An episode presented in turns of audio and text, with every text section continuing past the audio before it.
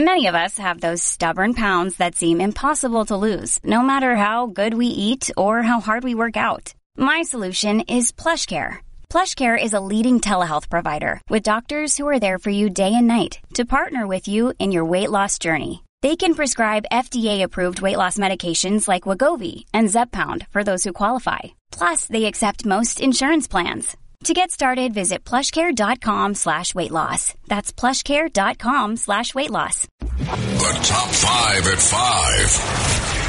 High stakes meetings among European Union and NATO members is about to take place in Belgium as world leaders discuss Russia's war on Ukraine. New and tightening sanctions are expected.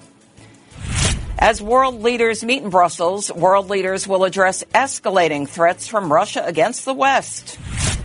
Former vice presidential candidate and Alaska governor, formerly Sarah Palin, has hinted she may be stepping back into politics.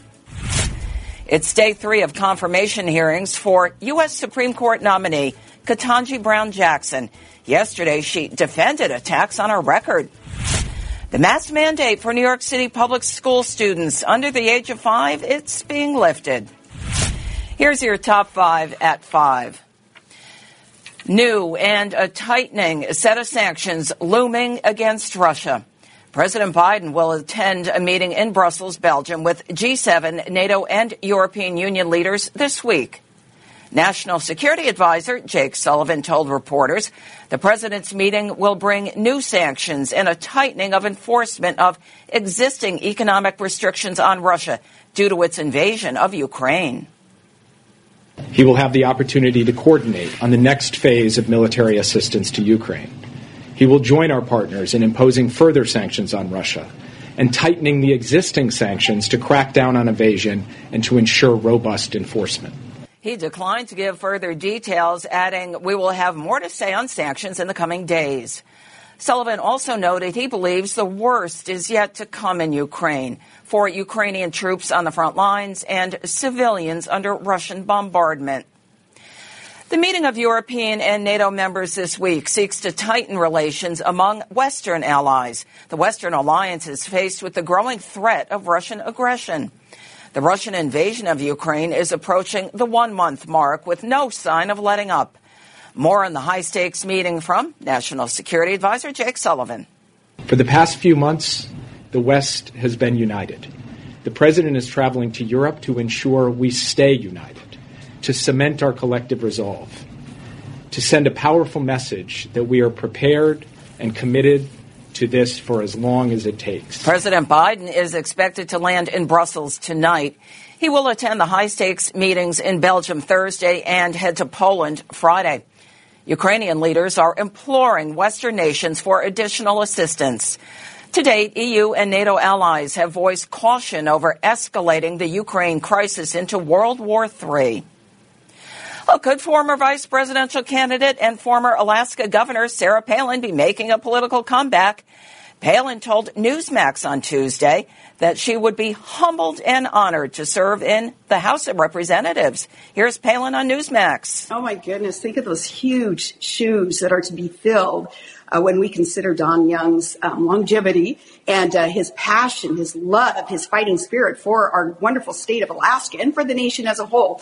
Um, if I were asked to serve in in the House um, and take his place, I would be humbled and honored, and I would. Alaska's sole seat in the House became vacant on Friday when longtime Congressman Don Young suddenly died at the age of 88. Two candidates, Democratic Assemblyman Christopher Constant and Republican Nick Begich III, have already announced their candidacies. The seat will remain vacant until a special election is held within 60 to 90 days. Judge Ketanji Brown Jackson opened the second day of her confirmation hearing Tuesday with a forceful defense of her record. The pushback included her defense of her record on child pornography offenders. Could you tell us what was going through your mind at that point? Thank you, Senator. Um, as a mother and a judge who has had to deal with these cases, I was thinking that nothing could be further from the truth. And Senator Josh Hawley attacked Jackson's uh, sentencing record related to child pornography cases, painting her as sympathetic to defenders. Jackson said that as a sentencing judge, she puts great weight on her decisions. Today's the third day of confirmation hearings expected to get underway at 9 a.m. A New York City Mayor Eric Adams is doing away with the mask mandate for children four years old and younger in New York City's public schools. It follows weeks of pressure to do away with the controversial rule. Adams announced the mandate will be removed starting April 4th. If the numbers continue to show a low level of risk, let me say that again if the numbers continue to show a low level of risk, masks will be optional for two to four years old students in schools and in daycare. Adams kept the mask mandate in place for New York City public school children under the age of five because they are not yet eligible for COVID 19 vaccines. The K through 12 mandate was lifted earlier in March.